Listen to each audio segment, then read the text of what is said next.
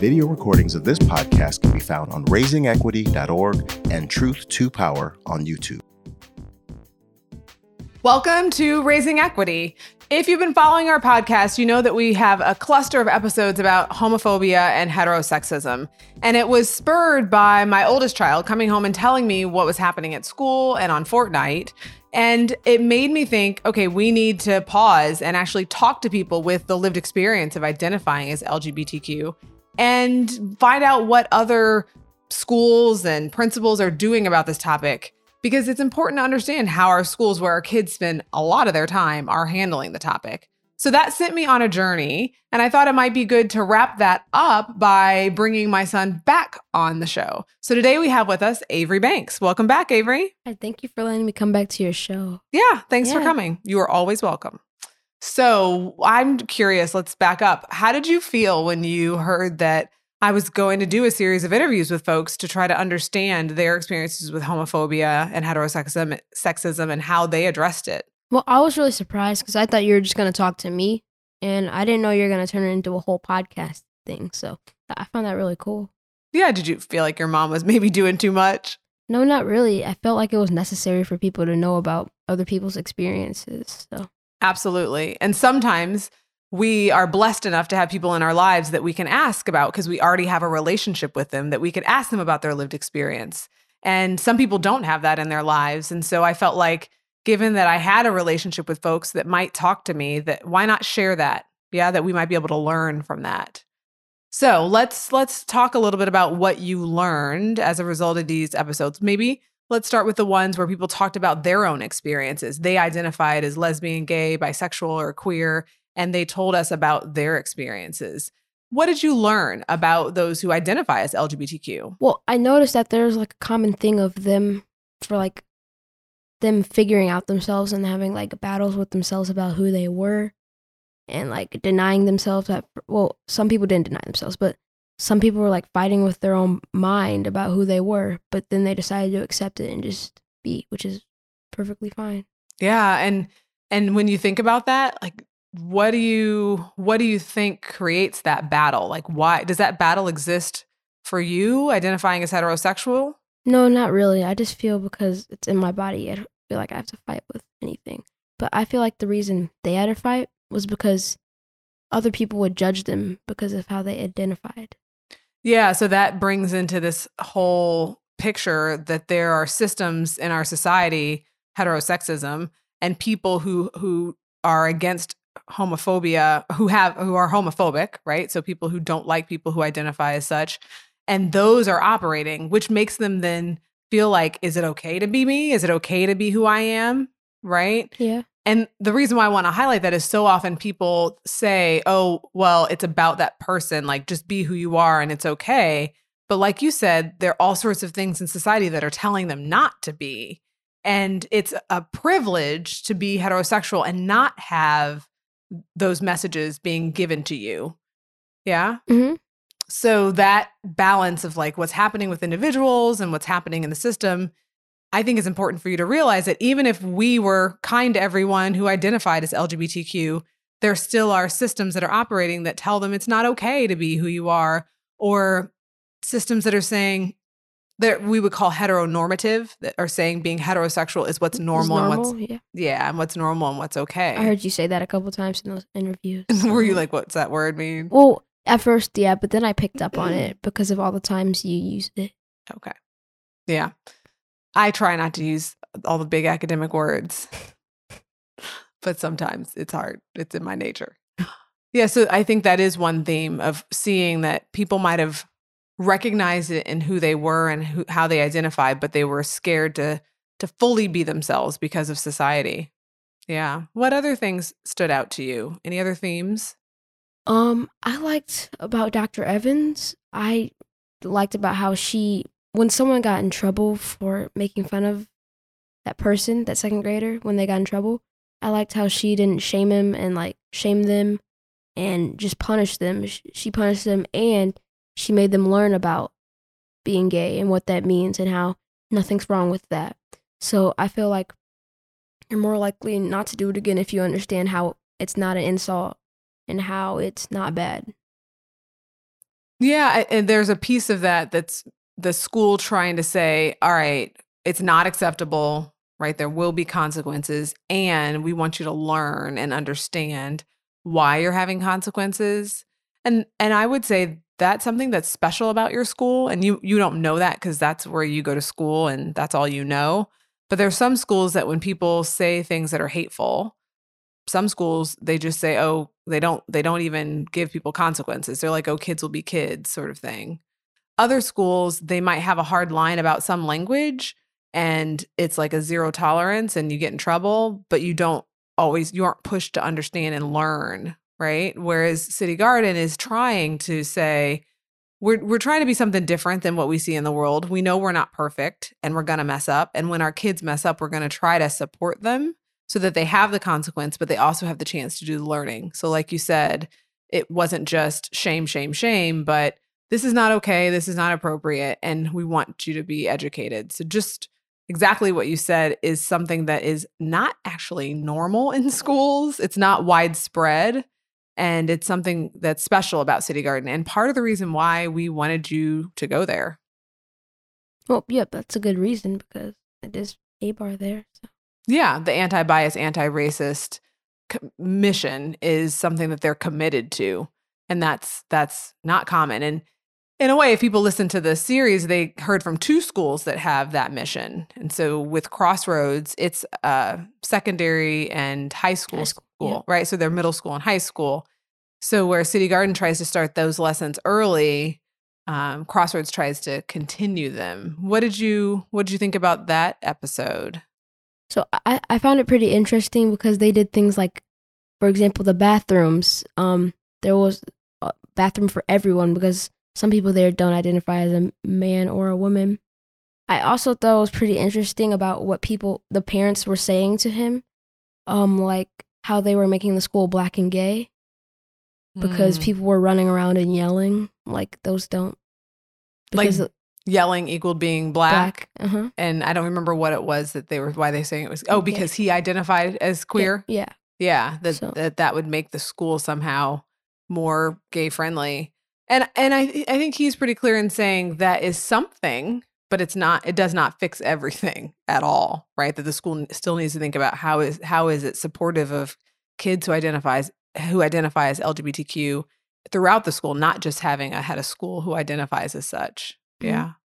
One thing oh. that I wanted to bring up is the is language. Are there any terms or concepts that you learned as a result of of hearing people's stories that were new to you, or did you learn something new about anything? The word queer, I kind of got a better understanding of what it means because I never really knew what it meant. Mm-hmm. What'd you learn? What'd you what what further understanding did you get? So yeah, you people talked. Some people talked about identifying as queer, and it's a term that in the past was seen as like a negative, pejorative thing that you would say to someone who identifies. Reclaimed it exactly. And so folks are reclaiming it. And David talked about how even in his lifetime, and he's he's younger than me and not that much older than you, right? So he's in between us. That even during college for him, it was not always a term that everyone embraced, but he embraces for himself. And uh, that oftentimes people use the term because they feel like it it fits their identity that they might not feel like bisexual in the term in in terms of like the binary of genders, or they might not feel squarely as a lesbian or gay, but that queer encompasses and gives them kind of more freedom of expression. Yeah. Who they are. Yeah. Mm-hmm. Mm-hmm. I think the lesson there is that we need to listen to how people identify and not to assume. So just because we now heard that there are people who identify as queer doesn't mean we need to go around labeling people as queer because they might not identify. Yeah which means we have to be willing to get to know people, listen, and if we're unsure, if we have a relationship with them, we can ask. I'm curious your thoughts about some of what David said. I mean, he identifies as a black man who's queer. Um, you are a black boy who I hope will grow up to be a black man. Um, what are your thoughts about his experience as a black man? Well, I feel like maybe it was hard for him because black men are seen as supposed to be strong and not soft. And there's a stereotype that if you're gay or queers, you're soft. So if I was put in that situation, it would have been hard for me because I'm a black man and some people see black men as strong people. And there's a stereotype that if you're gay, um, that you're not strong, you're soft. And that'd be hard bec- for me because I don't want to be seen as soft. So, So kind of stuck between these stereotypes. yeah. yeah, and it's it's a reminder that that the stereotypes that we have about groups of people are limiting, right? Like we know it's not accurate that black men are like these hyper masculine, always strong people. Like black men get should should get to have a range of emotions. And the same with people who identify as queer, like they're not uh, there is a stereotype that they're effeminate or soft, right? But that does not capture all the range of who they are. And so when we get stuck in these narrow stereotypes, it limits people. And you can see how that would um that would create some kind of like tension and and that battle that you talked about early on of like can I identify is this really who I am because that's a lot to step into and a lot to have to deal with. So those that that's the intersection, the intersection of our identities, being black, being a man, being queer, and how to navigate all that. Yeah. Yeah. Yep, it's it's real. And as you get older and you explore your different identities, you'll have other intersections. And I hope that as you watched and or listened both to these interviews that you started to have more of an understanding and maybe empathy for people who who are forced to grapple with their sexual orientation um, in ways that you don't have to. You have the privilege of not grappling because you fit the norm. Yeah. So, what do you take from these interviews in terms of like how you're going to move through the world, um, how you might stand against homophobia or stand as an ally? What do you What do you take? What's what are your takeaways? Well, I'm definitely not going to stand as an ally because it's wrong. Oh, so when I say stand as an ally, I mean stand as an ally next to people who identify as LGBTQ against homophobia. Oh. Yeah. So allies are the people who um who support and I see what you mean. You thought I meant be an ally for homophobia. homophobia? Yeah, I mean against it. Okay. Well, yeah, I feel like it's gonna make me more open to people and everyone who identifies as L- LGBTQ. Um, I won't judge people, and it's also rude to ask someone what they are just randomly too.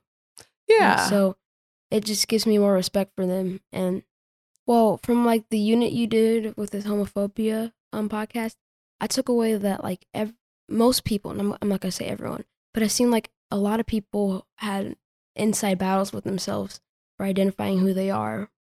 Did you know before I talked to Miss Katie that people could be fired from their job for being gay? No, I didn't know that. That was that seemed like unfair. It wasn't right because she was just as good as someone who's identifies as heterosexual at being a pastor. So Yeah, it's messed up. yeah. Yeah.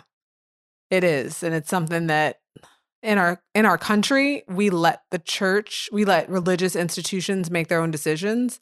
And in our state, there's no protection, labor protection, even outside of the church for people in terms of gender or sexual orientation. They can get fired just because they're gay. just because.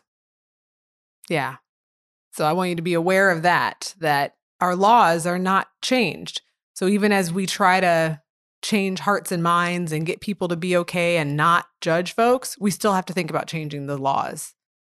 Yeah. Yeah. Anything else you'll take away? Well, this podcast it was really helpful to see like other people's views and like to know how people felt feel. So like I'm not gonna feel I'm not gonna make fun of anyone. Um I'm not gonna join in. It actually compels me to not sit there and watch it happen, but actually stand up for it now. So Yeah. Yeah. Because sometimes silence can look like you're going along. along with it. Yeah, so I'm I'm glad to hear that you're going to work to do that. And also remember one of the things Alexis said is that they understand how hard that can be. And so don't don't beat up on yourself if you can't always say something, but I love the fact that you feel compelled to try to or to look for a way to make sure people know that it's not okay by you. Because I think when we have privilege and we have heterosexual privilege, we need to name it, leverage it, and use it. Because sometimes when people speak up and it's on their own behalf, you know, for their own group, Mhm. sometimes people don't hear it as much. But if you can stand up for others That's a big deal. And that's the kind of person I want you to be a person who stands up for others and a person who also understands the, how the systems are working and how things are set up so that even as we stand up for others and make sure we're treating each other well, we also change the structures and the laws. So, Yeah. I really appreciate you for being open. I appreciate you for being open, sharing with me what was happening at school and on the video games. Um, I know not all kids feel comfortable telling their parents those things, but I, I appreciate you doing it because it helps me know what you're experiencing so that I can support you. And even if I can't, that I can seek other people in our lives who can help us learn. So thanks for that. Of course. Anything else you want to say? Um, thank you for having me on your show. It was really fun to talk to you about this. Awesome. Well, you're welcome back anytime. Thank you. And thank you all for joining us. If you need to catch up on the series on heterosexism and homophobia, please do. It's a great series. And it's a great example of how our kids can come home and just be sharing simple things with us, but that it can then grow to be an ongoing lesson and ongoing learning for the whole family. So thank you for joining us on Raising Equity. Please subscribe to the podcast, and we'll see you next time.